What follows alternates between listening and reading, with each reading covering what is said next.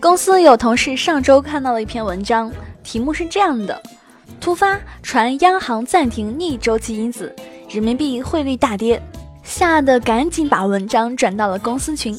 我赶紧去看了看汇率，早上一千元人民币能换一百五十三块八美元，晚上呢能换一百五十三块三美元，差了五毛钱。如果你去搜索微信文章，会发现“人民币暴涨”“人民币暴跌”这样的词经常出现。但你去看汇率波动，绝对数往往不大。我们还是要多多学习，才不会看了标题就被吓到。今天呢，我们就来小小的科普一下，理财更简单，人生更自由。亲爱的简析理财的小伙伴，欢迎收听今天的电台内容。在简七独裁公众号后台回复喜马拉雅，还有实用理财工具包等你来领哦。随着这次暴跌，还出现了一个陌生的名词——逆周期因子。那么这件事情会对汇率产生长远的影响吗？那接着我就来和你一起看看逆周期因子到底是怎么回事呢？二零一七年五月二十六日，央行正式宣布在人民币汇率中间报价模型当中引入逆周期因子，但它具体怎么算，央行也没有公布。不过我们也没有必要去深究。简单来说呢，加入逆周期因子，并不是去操作汇率的涨跌，而是让汇率波动减少非理性贬值预期的影响，降低人民币汇率的波动性。那逆周期因子为什么会出现呢？你其实可以回忆一下，二零一六年年底的时候，美元涨得特别厉害，一度要近七元人民币才能换一美元。身边的人呢，好多人想方设法的去换美金，为此政府专门出台了号称最严外汇管理制度。很多人呢就在那时候对人民币有了贬值预期。美元一跌就觉得应该逢低买入囤点美元，美元一涨就觉得又应该赶紧抢一点，这就使得美元一直很紧俏，因此美元对人民币汇率一直跌不下来。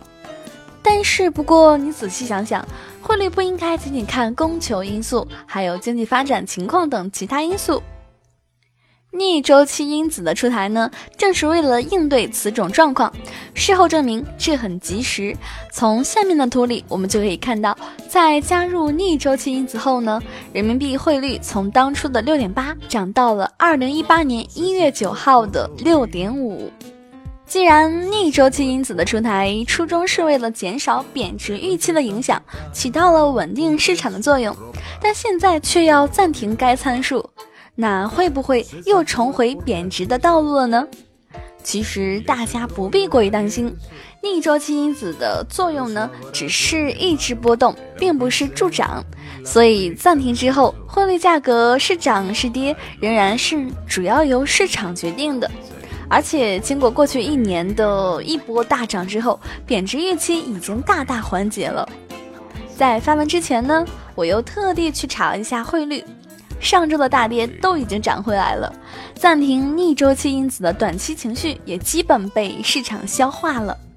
退一步讲，就算接下来真的贬值，对大部分人的普通人的生活影响并不大，因为我们大部分的消费都是人民币结算的，受汇率影响不大。而且汇率市场的所谓的波动大小都是相对而言的，去年二零一七年整年的波动幅度大约是在百分之六到百分之七，可能都不如你们买的股票一天的波动水平。所以虽然经常听到汇率暴涨暴跌，但是绝对数并不大。不过影响不大，但是说到最后，每次汇率发生较大变化时，大家还是会问。我们到底该不该换美元呢？我们到底该不该换美元，取决于我们换美元的目的到底是什么。在这里呢，我简单列出了三种情况，你可以对号入座，看看面对汇率波动该如何选择。第一种情况呢，是当你有短期内出国旅游等需求时，我的答案是该换就换。回顾人民币汇率 K 线图，半年左右的波动也没有那么大，也就百分之五左右。所需的金额如果在几万元人民币，汇率影响的绝对金额就几百元，完全可以承受。但是，当你有留学或者是更大的大额需求的时候，我们可以按自己的需求设好频率，比如说半年或者一年分批购汇。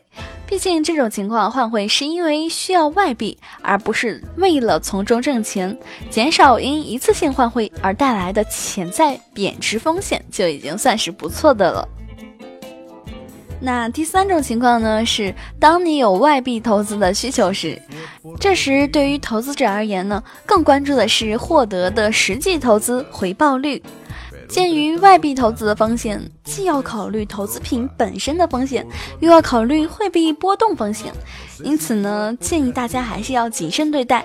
如果确有需要对自己的资产进行全球配置的话，不妨看看我们之前的文章。好啦，今天内容就到这里。如果你喜欢今天的内容，欢迎给我点个赞哦。你会在什么情况下换美元呢？欢迎后台给我留言，一起来聊一聊。更多解读呢，可以关注我们的公众账号“简七独裁”，简单的简，汉字五六七的七，我在那里等你哦。